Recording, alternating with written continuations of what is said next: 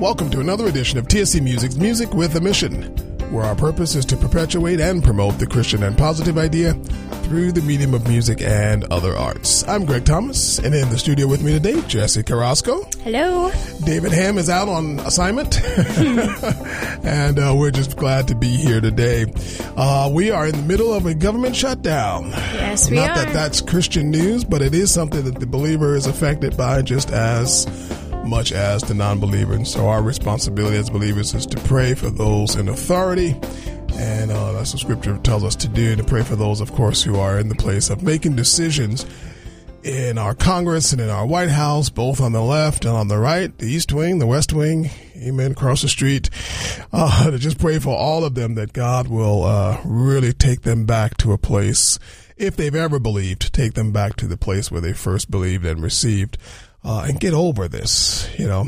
Um, uh, and uh, we just believe in God for great things uh, for uh, this nation, and then of course for the body of Christ, who will prevail because the end of the book says we win, and so we're going to continue to believe that the end result of this is going to perhaps tap the rudder uh, on the ship of this country, and of course that the Church of Jesus Christ will stand up, rise, and not just be seen and heard uh, but that we can affect change in our society. So, on that note, we have decided this week that we were going to answer some questions, or at least try to, uh, that were uh, presented to TSC Music over the past few weeks. And uh, we've covered several topics over the past year, uh, past two years. Actually, this is our in our third year, right? Yes. Forgive the hesitation. I'm trying to count, actually. I think we're over three years now. Yeah, we Yeah. are over three years, and so we have tried hard not to miss a single week of this podcast, and God has blessed us with uh, uh, some wonderful guests. And um, but tonight, uh, today rather, we are not going to have guests. We are going to be answering some of your questions, many of which have come through the info at Times Square Church, through music at Times Square Church email addresses, some on our Facebook page, and through Twitter. And so we're going to try to answer as many of them as possible. Those are that are relevant to the purpose of this podcast. And again, our purpose is to perpetuate and promote the Christian and positive idea through the medium of music. And so stay with us. We'll be right back after this quick break and we're going to jump into answering your questions. God is incredible. God is with you. God is aware of your struggle. God is ready to forgive. God is powerful. God is your friend. God is a good listener. God is for you. God is willing to God help. is and always will God be. God is able to God protect. is God is good. has power to God is a provider. God is Jesus. God is here. God is the one who loves you. God is merciful. God is a husband to the widow. God is the one with your God answer. is there when no one else is. TSC Music Radio, where God is. This is Carter Conlon from Times Square Church in New York City. In Psalm 142 in the Old Testament, the psalmist David, the king of Israel, had a cry at one time in his heart. He talks about bringing this cry unto God. He said, I poured out my complaint before him. I showed him my trouble. He felt overwhelmed. He felt that the way he was walking in, he had no strength. He looked to his right hand, and no one was there to help him. Any kind of refuge he pursued seemed to fail him. He said, I cried unto the Lord, and I said, You are my refuge and my portion in the land of the living. Help me, for I am brought low. Deliver me, for the things against me are stronger than I am. Then at the end of this psalm, he says something incredible. He says, The righteous will compass me about, for you will deal bountifully with me. In other words, oh God, you're going to help me, and people around me are going to see it and know that you're God. It's time to pray. To find a prayer meeting in your area, visit nycprayer.org. And we're back. And as I explained before the break, we are going to try to answer some questions that have been posted to our uh, various social media uh, outlets. And um, Jesse has got uh, a number of them over there. I do. Um, And we're going to try and go through them. None of them, are- they're not all related questions, but uh, they are all uh, uh, from people who are listeners here. And then, of course, people who are part of the body of Christ. Am I right? Absolutely. So we put out on on Facebook on our social media um, that this would be the first of a series of Ask TSC Music podcasts. And uh, we, you know, solicited questions, said, you know, we're going to be bombarding Greg Thomas with whatever you want to know, life, ministry, music. And our, our social networks were a little shy on this topic. So I'm hoping that this will maybe spark some some more questions. So Well, I'm kind of glad that Wow. they were. so we did crowdsource a few questions here in the office amongst you know uh, people who are in ministry here, who are working on the staff, um, some of whom we know are active listeners of the podcast. Um, and it, through some conversation, I was able I was able to uh, solicit or elicit a few more questions than people may have been uh, bold enough to put out there on Facebook. So, you ready? I'm ready. All right, so this one actually did come from a from a Facebook follower. We're going to start with this one from Linda on Facebook. Posted this today, and just for those of you who, for those who don't know your story, Greg, she wanted to know how did you become a Christian? Wow. We don't have time for that one, do All right, we? your testimony in two minutes. What's the short version? Short version is I was practically born at the altar, but I wasn't a Christian.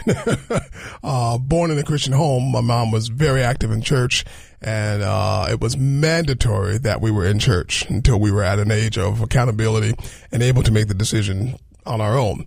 Uh, I'm the youngest of six, and so I stayed because at an early age I was interested in music, um, and that that interest came as a result of my sister, who was taking organ lessons at the time she probably took organ lessons for about a month. And my mom had bought this cool organ, at our house. So we had like this ma- massive uh, organ at our house. And uh, I look back at it now, it was a real waste of money for my sister, you know, that mom would have bought it for her. But I, I ended up staying interested in it. And uh, uh, I would get dragged to church week after week. And um, uh, so the music is what attracted me, really. I was in the church. The example that I had as a Christian was my mom. Period. Uh, there were other people, but she was the uh, primary uh, uh, uh, attraction, for lack of a better term. Uh, and then Jesus became the main attraction. Uh, that was around age 20. I was sitting on the organ uh, at a church where I was playing for, and I had played for many, many churches by this time. Uh, but I was sitting on an, on an organ at one church one Tuesday night and feeling empty and I knew that this wasn't right. There, was something wrong. I was uh, doing concerts Friday night, Saturday night, multiple services on Sunday, and Monday morning would be just as spiritually ignorant and empty and just dead and broke. Uh, on top of that, and I just knew it was more. And uh, one Tuesday night, I was still working for the sheriff's department in, in New Jersey. Uh, and so I would go to church Tuesday night in uniform, and I'm on the organ in uniform. So everybody knew I was going to work right after service because there was no place to change when you got down to the department. And uh, I got off the organ that day, that night, in the middle of the sermon, because while I'm sitting there the whole time, I realize now that it was the Lord dealing with my heart, dealing with me. There's, there's more to this than what you've been doing. And I got up and I left. I left that church because I realized I wasn't growing there. I realized that I was really only there for what I was bringing to the table. Nobody was ever really that interested in my walk with the Lord because I was pretty much free to do whatever I wanted to do. And I knew that that wasn't good either. And I left that church that night and that's been 30 years almost. And I haven't been back to that building since then. Uh, and I left there, walked away from everything, every community choir, every other church affiliation that I had, walked away and I pursued God. And for about two weeks, nonstop, I was just having eh, the, I was in the deepest valley, but headed to the highest mountain in that two week period. And I came out of that uh, with a whole new perspective on what it meant to really walk with God. So that's, in a nutshell, my story. I've been doing it ever since. So you actually became a Christian when you walked away from a, And I walked away from Christian stuff. yeah. And in that two week period, you said you were pursuing God and you and you came out changed. What what did that two week period entail? It entailed an, an absolute stripping away and an unpacking because I had packed so much stuff in my Christian in Christianity. I had seen so much stuff, and and like a pigeon, for lack of a better term, who will pick up anything on the ground. everything that I had experienced in the church, I was just picking up and throwing it in my bag. You know, it was it was part of church. It was the the way we did things. It was the way we talked. It was the way we dressed. It was the number of services you went to. It was how many times you showed up for the prayer and tarrying service. It was all of these things when where that you had to do that I ultimately left that ultimately left me empty. There was no relationship, but there was a lot of works, a lot of works, a lot of things that I needed to do, a lot of places that I needed to be. Every Sunday needed to be uh, on my post, but nobody seemed to be, at least to me, uh, concerned with my walk with the Lord. And so I, I walked away from it and got, got real with God. Bought my first Bible. I still have that Bible. It's in my office. All that time you'd been been working and serving in church and never had a Bible. Didn't own. even have a Bible. Yeah. So that's when I got my first, I bought my first Bible and I still have that Bible. I still use that Bible. It's falling apart. It's got tape, crazy glue, monkey glue. It's got all that stuff on it, but it, it the pages still work. Awesome. yeah. Okay, so here's a somewhat of a follow up question from that. If you fast forward a, a bit, um, how do you balance ministry, family, and work? How do you do it, and how what would what would your advice be for either people volunteering in ministry or those going into full time ministry? That's a good question. Um, because there was a time in ministry when I didn't have to balance anything. It was just me. Uh, and today having a wife, two children, uh, home responsibilities. I'm a homeowner and, you know, um, so a lot of that now has to be balanced. I have to balance, you know, the time I mow the lawn because I do mow my own lawn. you know, between the, you know, and the time that I spend, you know, out in the yard with the girls and the time that I have to be here, I have to balance all of that. And we're homeschooling. So I remember a time in ministry when I didn't have any of those responsibilities. I came and went as I pleased. Uh, I could hang out after church, you know, fellowship with small groups of people. Uh, or not. I wasn't a big crowd person, but um, there were small groups of people that I would uh, fellowship with. Uh, and I realized in uh, after I got married that all of this was going to change and that the people I used to hang out with after church, I, I probably wasn't going to hang out with nearly as much. Uh, and it's funny you asked me that because just yesterday, my good brother Derek Griffin and I went to lunch. Uh, we promised ourselves we would do this at least once a month. Uh, he was best man at my wedding, and we had a wonderful time uh, yesterday at lunch talking about this very thing. You know, just balancing the two. I think you, uh, if you're in ministry, you have to balance the two. I think God requires us to balance the two. We can't effectively do ministry here if we're not doing ministry at home. And we certainly can't do ministry at home if we're not doing ministry here. So the two really have to coexist. Uh, I have to be a father, according to the Word of God. I have to be a husband, according to the Word of God. Um, um, and uh, I have to be responsible and accountable and all of those things according to Scripture. And I have to do the same things when I'm here. You know, the different ways, but in the office that I work work here, and I mean, I mean the spiritual office, uh, I have to have those same uh, characteristics in line, and they have to be in line with the Word of God. And so, the way to balance it is simply, it's really simple. It's not a, a one, two, three step method. It's not a uh, you know, a 12 steps to Christian growth kind of thing. you know, it really is simple. It's do what you have to do and do that unto the Lord and allow him to do the rest. And so when I have maxed, maxed out my ability, my reasonable ability, God is beyond that. He he's the step beyond that. He's given me the strength to do the next thing. And so, you know, it's everything from balancing my, you know, we've been talking about it all year, simplify. Yeah. You know, this was one of the key things for me this year is that I had to be in a place where I had to hear from God in order to manage my time better, to manage uh, the things that I have to manage, just in, in general, the department, uh, the areas of the ministry, things at home, and put those in order. And I think biblically there is a there is an order in which God has has uh, I think strategically orchestrated for us. And that is, uh, you know, Pastor David said it this way, and I think Pastor Carter often says it: if you if you take care of my house, I'll take care of yours. That's that's God's promise. Take care of His house, He'll take care of ours. And I think it works both ways. Um, and so there, the the ability to do what we do when we recognize that that ability comes from God, and that He is then beyond our ability. In other words, when we run out of steam, When we run out of answers, when we run out of organization, when we run out of plans, God can then move in and do his greatest work in us. And so uh, I think we do all we do with God. We do all we do uh, as unto the Lord, and then the rest is in his hands. That's how we. That's how I balance it. Amen. Yeah. So uh, then the next question really kind of flows out of that as well. Then, how do you keep your zeal for making music for the Lord? How do I keep my zeal for making music? You know, I, I wish I made as much music as I'd like to.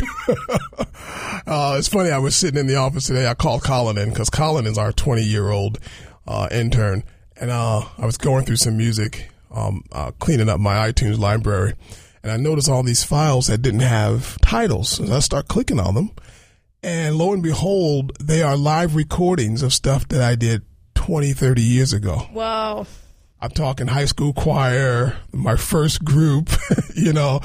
And so I'm listening to this. I'm like, my goodness. And so I start looking, fishing for the dates. And some of these services that I, that I have recordings of were like in 1981. Wow. I was a freshman in high school. So I called Colin over. I said, Colin, when were you born? He says 1990. 90 something. yeah. so I called him over to my office and I said, I want you to hear something. So I let, I start playing some of these tracks for him. And I'm telling him that this is my high school ensemble, you know, or this is my uh, my community choir. And, and all of these recordings are older than he is, Yeah. but they're songs that he recognizes because the songs we're still we're still doing, Yeah. uh, which was interesting. Um, so I, I and some and many of them I wrote. Like he heard some of the original songs from Sent by God before the play was Ah, even wow. written. So he heard the original recordings of those, and so um, I, I think the zeal is is there because the motivation hasn't changed, and the motivation is the love of the Father. I say that all the time. Uh, I am motivated because I love Jesus. That's my motivation. That keeps my zeal. That that because what He does in us and what He does in me birth out of that comes the song. The song comes out of what God is doing in us. And so this, you never run out of material. You never run out of steam. You may not have that creative flow right now, but you really never run out of that zeal for God. And if you do, then you, you know, you need your rudder tapped, you know. Uh, so I think it, it is maintained by spending some time with him every single day. It's every morning. It's, it's, it's that one hour that I get when I come into the building and I don't answer the phone. I don't stop by anybody's office. I go straight to my spot and I spend that hour either, reading uh, or writing or doing something that allows me to commune with God in a way perhaps that I didn't on the way in, sitting in traffic. yeah. All right. So you mentioned, uh, you know, that some of these are songs that we still do, or that uh, that that we do here at Times Square Church. Um, how do you choose songs for the choir or for worship? Like, what are you looking for in a song? I, I'm always first looking for content. Uh, you know, there was a time when I would be looking for the hook, you know, see if the song grooved enough or if it moved me or if it was musically interesting. It's got to be saying something. I'm never moved anymore. And I, I think that's a sign of my own spiritual maturity, I would think, um, that I'm never moved just by the hook and by the musical elements. Uh, it's got to be saying something and it's got to be saying more that I'm going to get mine, you know, or Lord bless me or me and my house. Because there's a lot, there's a plethora of those songs being birthed today that are just, it's like somebody took a jar of lyrics and a jar of chords, shook them up and threw them out on the table, scattered them out and just said, okay, this is the next song, you know. No rhyme or reason. It's just words and music. Uh, I, I'm looking for content. I'm looking for songs that point people to Jesus first, that point me to Christ, you know, that remind me of my absolute need for Him, uh, uh, and that, uh, you know, I'm nothing without Him, so that I don't ever get uh, caught up in myself, you know, songs that keep me uh, in need, you know, and then remind me of the faithfulness of our God. And then I'm looking for songs that I can find in the Word. If I can't find that message in Scripture and it doesn't line up with Scripture, uh, then I'm I'm going to have a problem with it. You know, I'm probably not going to be. is- I'm not going to jump. Now, I'm not saying that every single song has to have a scripture verse in it. That's not true. you know, um, uh, although that would be nice. You know, Yeah. but not every single song has scripture verbatim in it, you know. Uh, but I am looking for a message that I can then back up with the Word of God. And then, of course, the third thing is it's got to have a musical interest. I've got to have a musical interest in it. And I don't care if it's gospel, or if it's CCM, or if it's folk Christian, or Christian jazz, or whatever you call this other stuff that's out there now. Um, it's gotta it's gotta have a musical. I got to be musically interested in it. So that's how I choose for the choir. So if that's what you're looking for in a song for the choir to do or to do in worship, what does the the life or the the ministry of the person or ministry that wrote the song how does that play into it or does it at all because i That's a good just question. because this was a, a conversation that came up as as we were uh, kind of discussing questions for this podcast around in the office Right. and you know, we were discussing different artists or songwriters or you know uh, worship ministries that are out there where the lifestyle of the person who wrote the song may not be righteous or theologically the ministry may be having some things going on that we may not agree with. And yet they're writing songs that fit in that fit all the qualifications that you've just mentioned. Mm-hmm. What do you say to that, or do, you know, what are your thoughts on that question? I think we first of all we sing a lot of songs by a lot of writers, and this is across the you know across the globe, even non Christians. You know, some of your favorite secular songs are written by people who don't necessarily live the life they write about. Scary as it is, but it's it's the reality. You know, uh, some people are just entertainers because they're entertainers, uh, and so they write what's appealing to the crowd, what's hot right now. Uh, and unfortunately, in the church, it's the same thing, or in the body of Christ. Uh, if we had a microscope to look at the lives of every writer of every song we've ever sung in the church, we probably wouldn't be singing in these songs if that was the determining factor. I mean, think about think about songs like um, like His Eyes on the Sparrow. You think about songs like uh, It Is Well with My Soul. You think about songs like Amazing Grace.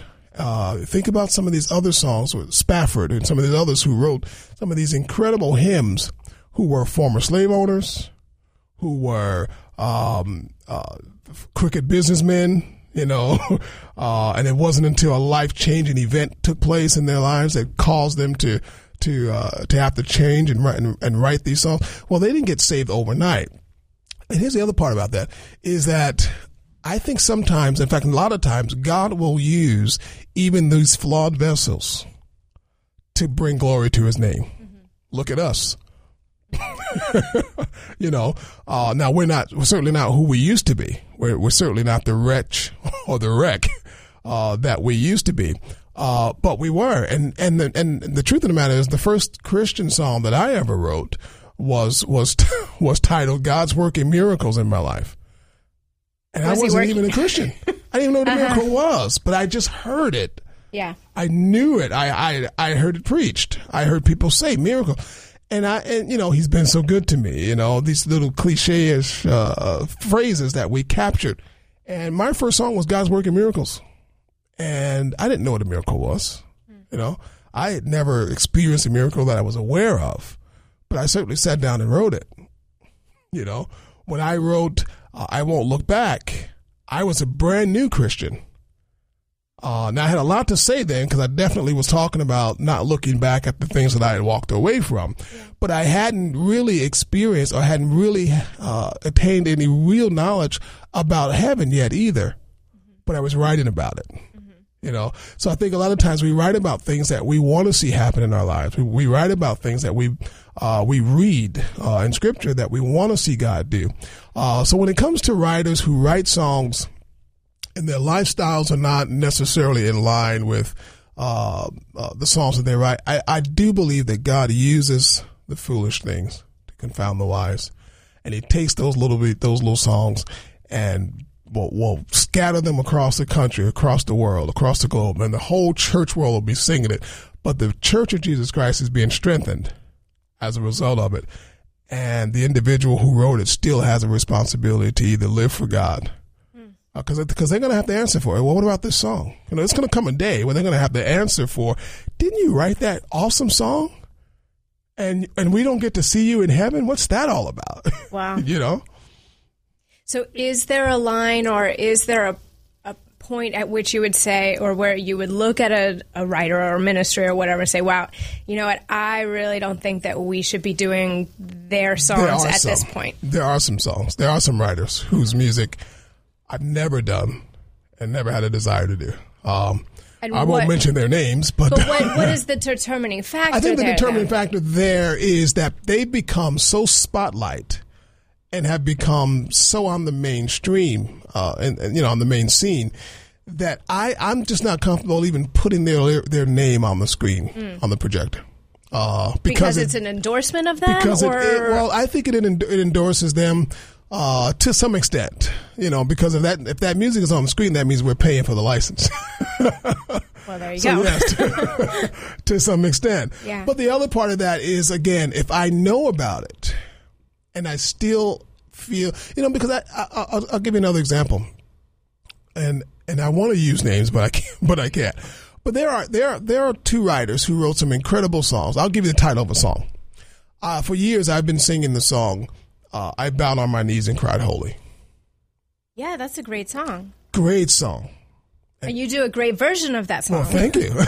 uh, and for years, I've been singing that song, and and um, I remember the first time I heard it, and I remember the gentleman who made it popular, super popular, huge name, and I don't know, two three years down the road, I find out, you know, and it's on national news, famous, well known Christian singer, you know, in adult in an adulterous relationship complete fall from grace.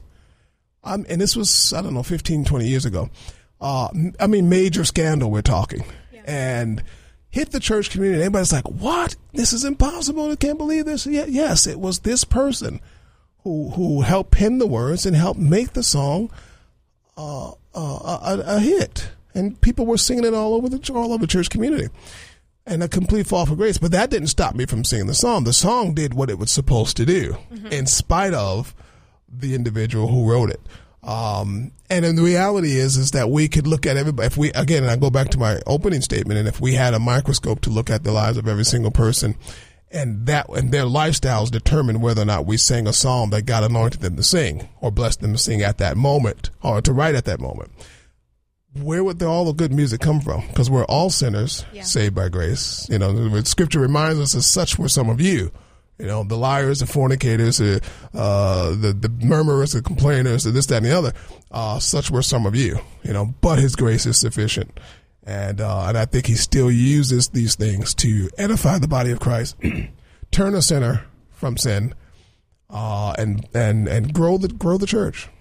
So without then, if that's an example of a song that you would continue to do, you know, regardless of of Mm-hmm. where this particular songwriter has fallen, you know, without naming names of songwriters or ministries, but like, what is the kind of line of sin or whatever to that you that would make you not continue to do a song, or that you would say, let's not do this music at Times Square Church.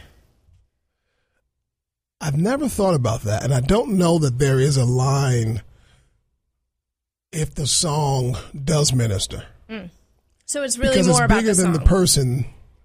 It's it's about the people. Yeah. It's bigger than the person. It's about the God we serve. And so I think you can still write that song. Cause see, I don't believe, I don't believe that an individual can write a song that, that touches the heart of God if he has never ever experienced God. You, you understand? I don't, I don't think God will actually avail himself to a vessel has that is I mean he's always available. Let me let me rephrase that. He's always availing availing himself. But I don't know that he would deposit that kind of seed in an individual who has no intention on living for him. No intention. Uh, I don't know that he'd do that. Um, now I could be wrong. I may get to heaven and he's, you know, maybe a very, but I don't, I don't think that he would do that because God is not a wasteful God, you know. And if He knows that a person has no intention of living for Him, then why even give them the satisfaction of getting the glory of man you know, under the auspices of doing it for God. Yeah. So uh, I don't know that there is a line other than the fact that if somebody writes that song and it's got a God stamp on it, as I use that phrase, um, uh, they, they had to have had an experience with. God. I mean, you, how do you write a song that I bowed on my knees and cried holy? and it become personal like that. It's a personal song. I mean, I I had this experience, you know, and and and you haven't had that experience. You haven't read Revelations. You know, you haven't gone through the book, you know, or, or any part of the Bible for that matter. So, I think God uses uh, uh, who He chooses. And uh, and he blesses them with what's necessary to produce what he needs to produce out of them, and again, ultimately, it's for his glory. So there are some ministries though that we won't necessarily do their music here. Like why? Yeah, yeah. Well, there are some ministries who have some um, uh, off theology. Let's put it that way. Uh, you know, I don't do any songs. I don't care who writes them. Uh, that only speak about what I'm going to get for God. You know, my blessing, my this, name it, claim it, blab it, grab it, that kind of stuff. Uh, you know, to me, it just leaves people hot and sweaty and, and empty, you know. So, uh, and so it doesn't matter who who wrote it. Those kinds of songs just don't, uh, in my opinion, don't edify. They don't. They don't. Um, they don't. They don't grow me. Let's put it that way. And so, uh, and so those are songs that I, I just won't do. And those can come from individuals. They can come from ministries. There are ministries, ministry movements that are cranking out songs on a regular basis. You know, Hillsong does it great. They they have a plethora of they have amazing writers. You know, now do I like everything that comes out of there? No, but there's a the the good far outweighs the bad. You know, and when I say bad, I don't mean that it's some wacky theolo- theological thought. Uh, musically, I may have a preference uh, or, or not particularly care for it. Um, but then there are ministries who who focus their songwriting process on a off based uh, theology. And so, yes, uh, those are songs that we're not going to be gravitating to.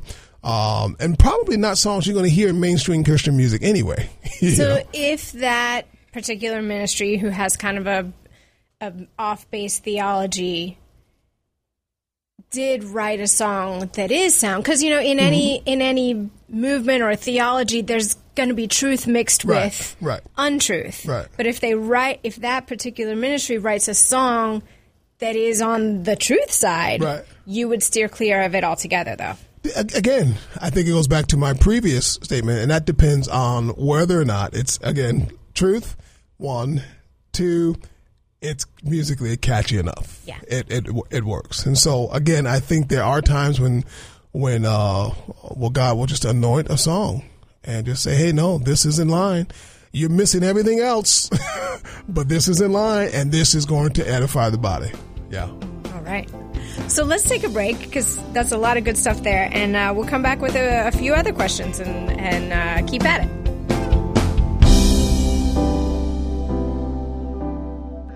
Why on my clothes, I don't use anything but Nature's Bounty soap detergent. If you're having trouble sleeping, you just might need a Cloud 9 mattress. Tired of searching the airwaves for something meaningful to listen to these days? Well, on 570 AM, Times Square Church meets every Sunday night from 6 to 7:30, right in the comfort of your own living room. You will be blessed with preaching from God's word worship with the Times Square Church Choir, and awesome testimonies of lives that have been changed and are now being used for God's glory. So come and join us every Sunday night from 6 to 7:30 p.m. on 570 a.m. We also stream live on the web at tscnyc.org.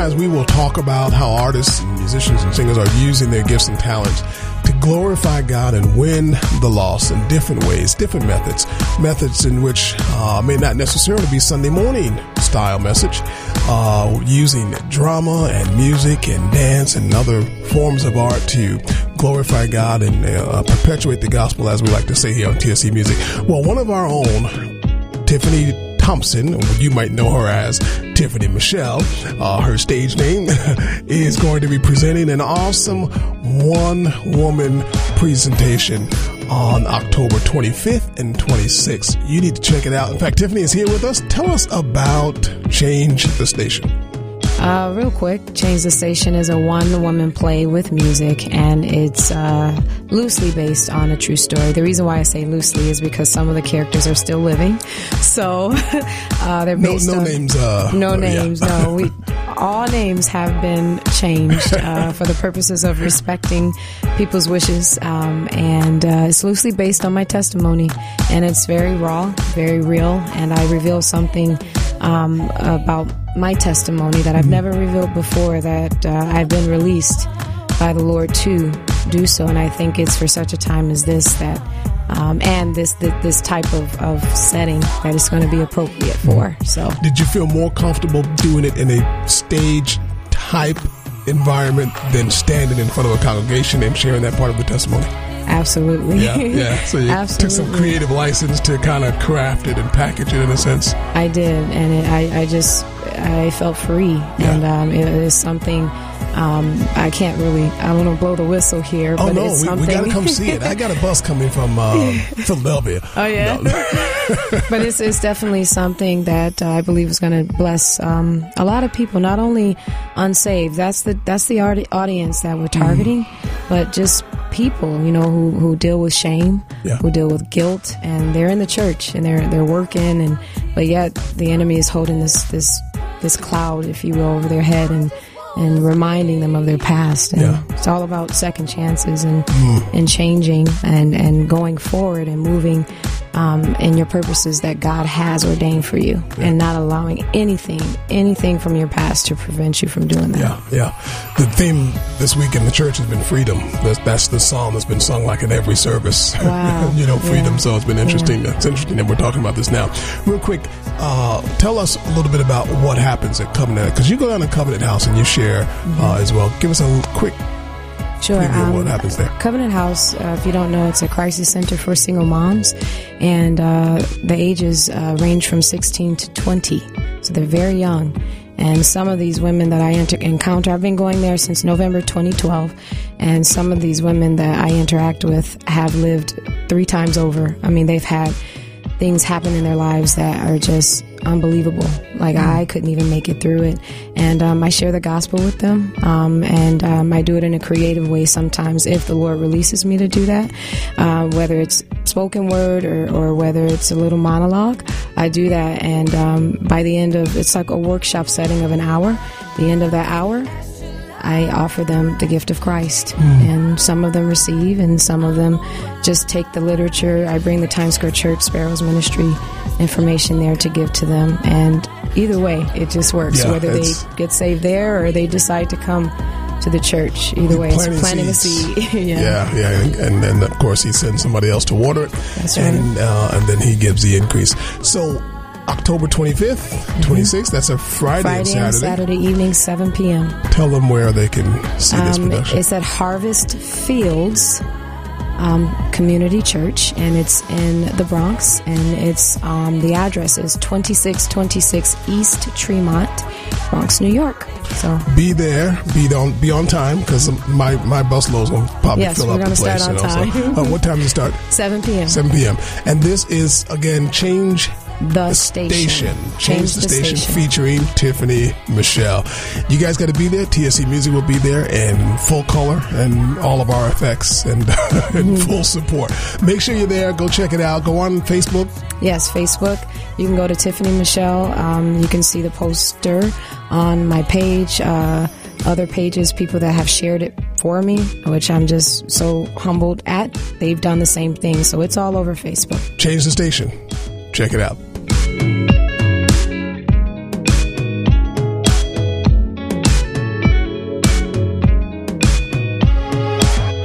All right, so switching gears a bit here. Uh huh.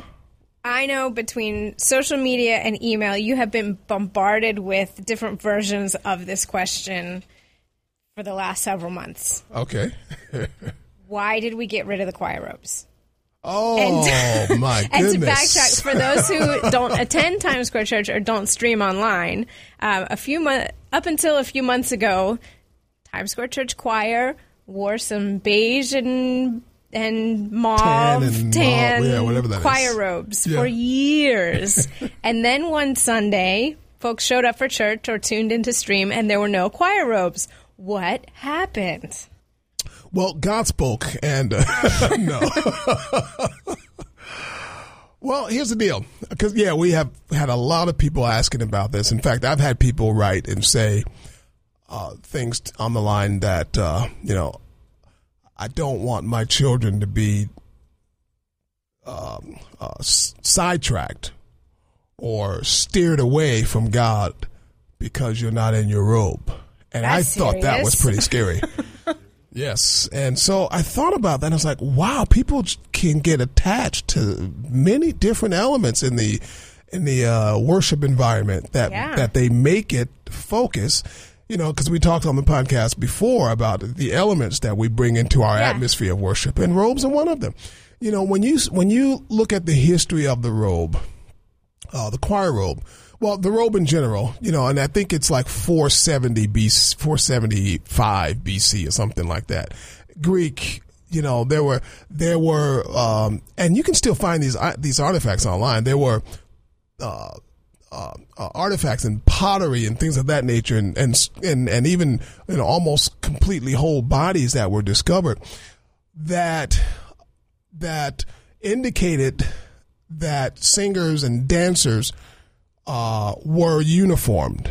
Hmm. Now they're biblical In the church or just in culture? in general in, the time? culture. Uh-huh. And and when you look in scripture in the Old Testament, you'll find that it's as well that many of the singers were a, a unified and an organized body, not the dancers. Dancers were not a unified, mm-hmm. organized body because everybody was able to just in, you know to do what what was called a liturgical dance. In other words. Uh, but the singers were appointed; they were specific people, and and, I, and and it's believed that the robe was a direct result of this culture, this this, this Greek culture, and uh, and if you search online, you'll you'll you'll you'll you'll find this in many encyclopedias where uh, I think it was first pottery that was discovered. Uh, by some archaeologists who noticed that the singers and the musicians were all dressed alike. Now, this is, uh, uh, you know, original Greek stuff here, uh, that they were all dressed alike. And so that kind of morphed into the church when you look at Old Testament and you look at the uh, the Levites and you look at the children of Ethan and Jonathan and et cetera, that they were all dressed in Scripture says in in uh, in linen. They were all dressed in a specific type of clothing, uh, which indicates that they were all dressed alike. And so that has kind of morphed into the Church of Jesus Christ. In the in the New Testament church, if you will, on the modern day church, uh, there is no biblical reference. There's no biblical mandate for robes of any kind with regards to the, the, the music ministry. It's something that just kind of grew and evolved and it, it became a mainstay. It became one of those elements in our worship atmosphere.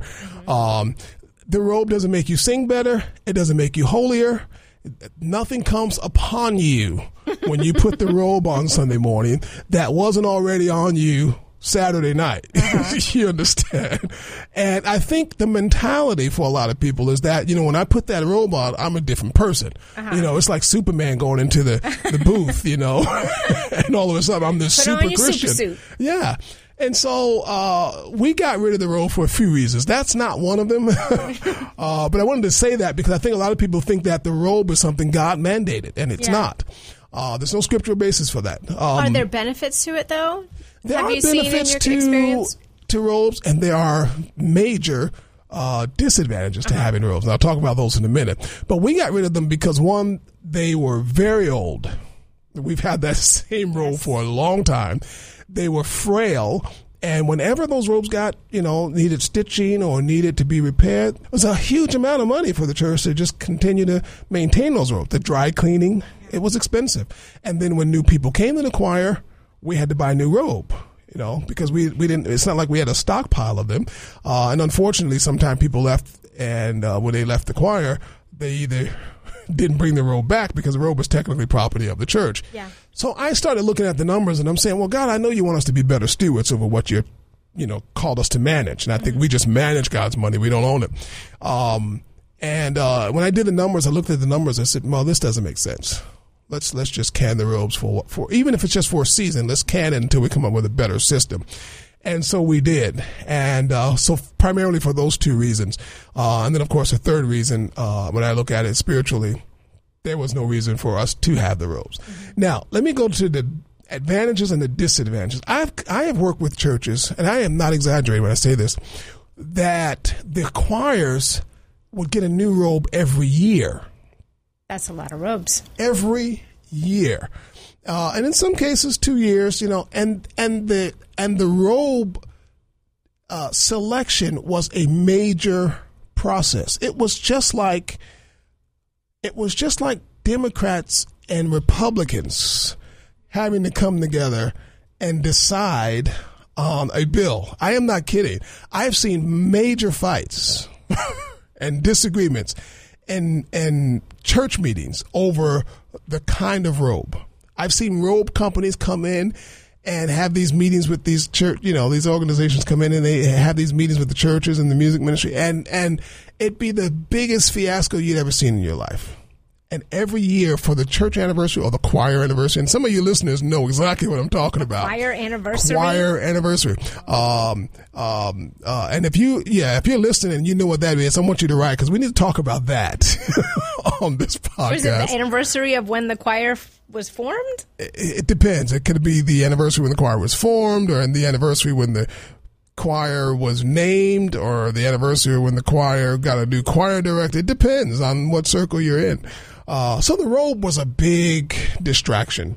Uh, for a lot for a lot of ministries, and so uh, on top of the fact that the cost can just be uh, uh, tremendous. Um, it was easier for us to give the choir a break because they were lugging them around, having to stuff them in their lockers and dry, get them dry clean and this, that, and the other. Uh, and the choir was, was a big sigh of relief for them, uh, when they came to church. And then, of course, when you do that, you always take the risk of having to deal with proper attire. You know, what's, acceptable, what's not. How low should my shirt be, my V be? You know, how wide should the whatever the collar be? You know, you and you get into all of that, and then you got to deal with color coordination, and you know, no glitter, what's acceptable, what's not, and we've had to go through that. But I thank God for this group of people who are uh, very easy to work with. So, in short, the short answer is it was too expensive. Uh, they were old and they serve no spiritual significance. all right. I think we've answered that one. um, all right. So, one last question, and this is a big one, and I don't know if we'll be able to answer it in full on this Uh-huh. podcast, but maybe it can it can spark um, some further discussion. Um, this one's one that's been bouncing around here in the office and on social media with uh, some some folks who work here and, Mhm. and friends and everything. But and it's one that I've been wanting to address on this podcast for a while. What is anointing? Anointing. Wow, yeah, there's a part two to this. Uh, I know. So I said, let me just let's just let's just touch it, and then maybe we come back because it, it is. It's one of those. I mean, my thought is it's one of those words that we throw around a lot. Yeah, yeah. That we talk a lot about, or we use a lot, especially in terms of music ministry. Right, right. And we, you know, we're always saying even here, like you know, it's not necessarily about being the most talented person, but it's the Mhm. anointing Yes. that where the power really is in, in a, a worshiper or whatever. So, what does that really mean? well, let me start answering it by saying what it's not, because you just used the word. That's where the power is. Uh, anointing is not a superpower.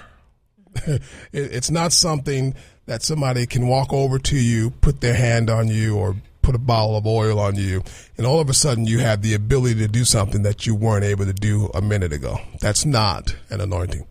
Um, it's not a, a super ability.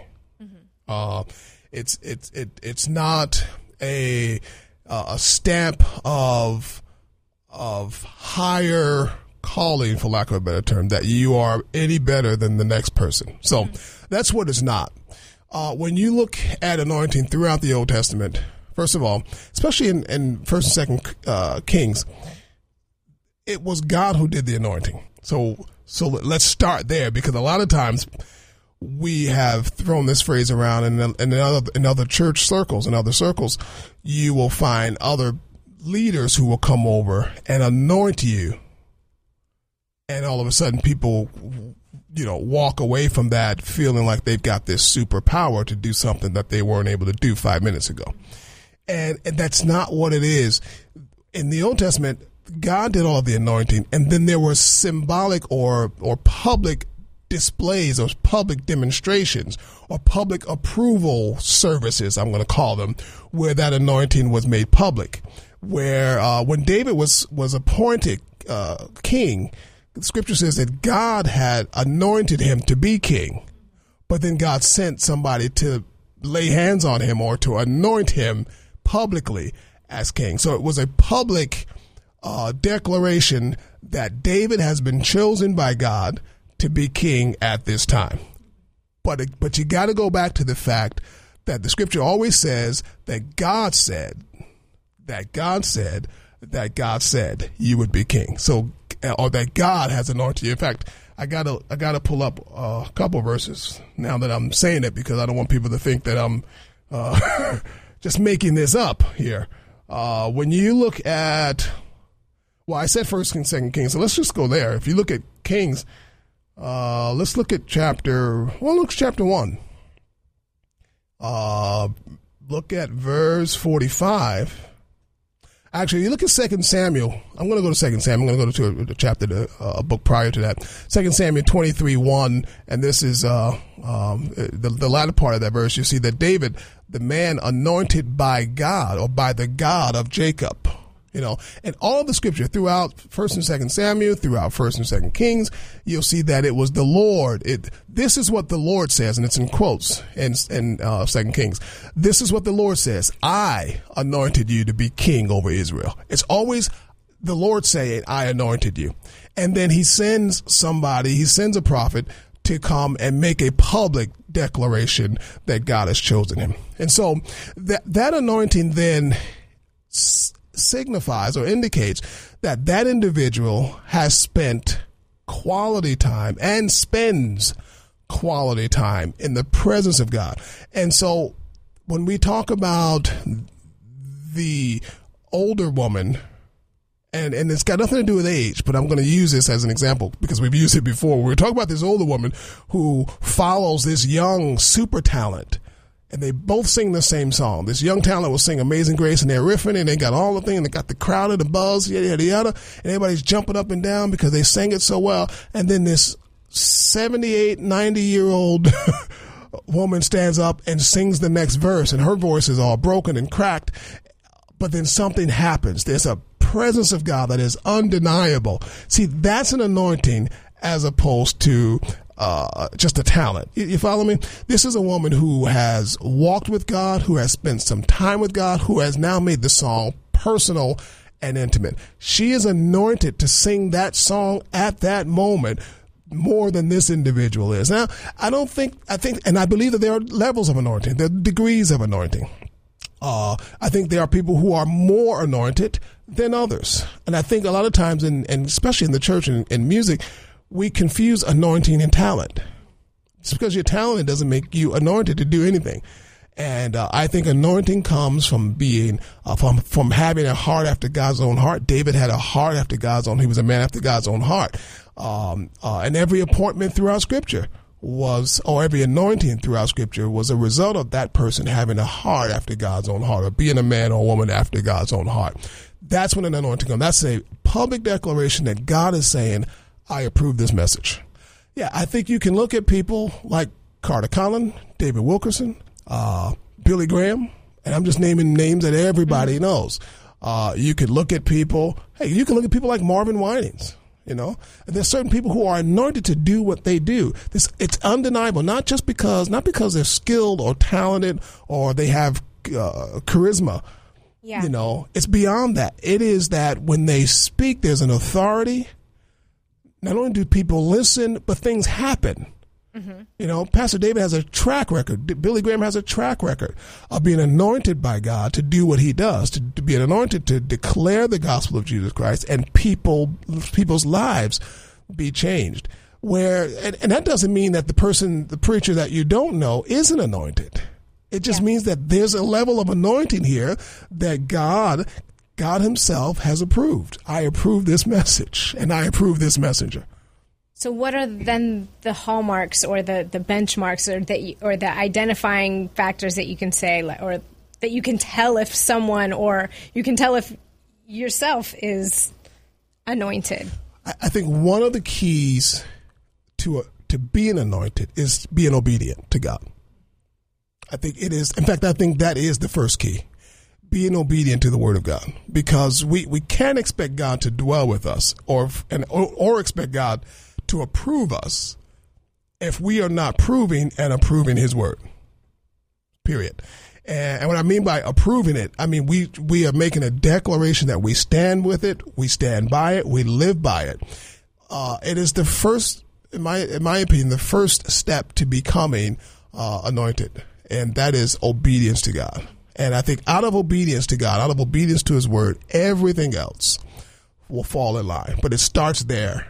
And uh, you can tack on as many other things as you feel necessary in that regard. But if you don't have obedience to the word of God, there, there is no anointing. David was obedient to the born to the literally to the point of dying, you know. But then our ultimate experience, our ultimate uh, um, example of anointed is Jesus Christ to the point of going to the cross. You know, um, uh, there was no doubt that God approved him. This is my son, and whom I am well pleased. That was an anointing right there. You know, uh, and we can get into all the oil and all of the other symbolic things later. But um, you know, I've been anointed with oil, and I, I wasn't able to run any faster, jump any higher, sing any better. It wasn't until I became obedient to God that that public demonstration of that anointing meant something.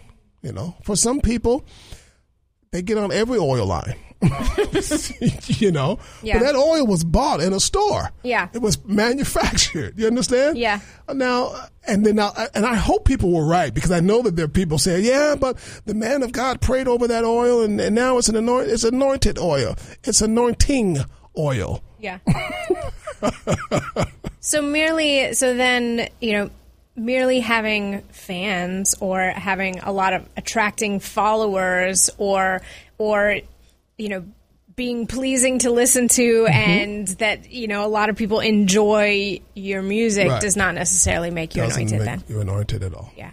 So where uh, scripturally, and I know we'll, we'll, we should come back to this with Mm-hmm. with with follow up, but scripturally, where are some places to to look in terms of digging into this concept of anointing a little more? Well, I think First and Second Samuel, you want to look at the life of David. You want to look at the Psalms, uh, all of them, because uh, David clearly uh, indicates where his anointing comes from. Uh, you want to look at First and Second Kings. You know, you can read through there. Um, I would start in those in those books. Um, I mean, if you want to get into other levels, other areas, you can look at Leviticus. You know, the different types of anointing for different situations. Um, but I think when you talk about a general anointing to do, you, you, you can certainly look at First and Second Kings, First and First and Second Samuel. Uh, follow, look at David's life. Look, at, read the Psalms. Yeah. And maybe we can come back and talk a little bit more about anointing and how it relates to worship and how it relates to music ministry. Yeah, have a whole discussion on and I think you hit on it because just because you have a huge following or people think you are charismatic hmm doesn't mean you have an anointing. You know, there's some things that I know I'm called and anointed to do, but I don't walk around wearing I'm anointed on my sleeve. You know, uh, you know, passing out anointed obnox- business obnoxious. cards. You know, Well, people do it. You Yeah. know, they give you their business card that says, you know, anointed trumpeter. Or, or anointed man of God here, and I'm available for services. Well, if you're so anointed, then why do you have to publicize it? So I know there have got to be more questions out there that you would like for us to tackle on this podcast. If you're listening, don't be shy. Uh, write us, uh, email us, hit us up on Facebook. Don't even wait for us to put the question out there, soliciting questions. Just throw throw them on our on our Twitter, on our Facebook. hit us up with your questions that you have kind of burning on your heart that you'd like us to maybe maybe tackle a little bit. Something that's always kind of nagged at you that you wanted somebody that you could ask about it as it relates to music, ministry, life, you name it. Send us your questions. We'll see if, how we can tackle them a little bit. And remember, if ever we put the messenger before the message, we have failed to present an unblemished gospel. I'm Greg Thomas. Join us again next time on TSC Music with a Mission.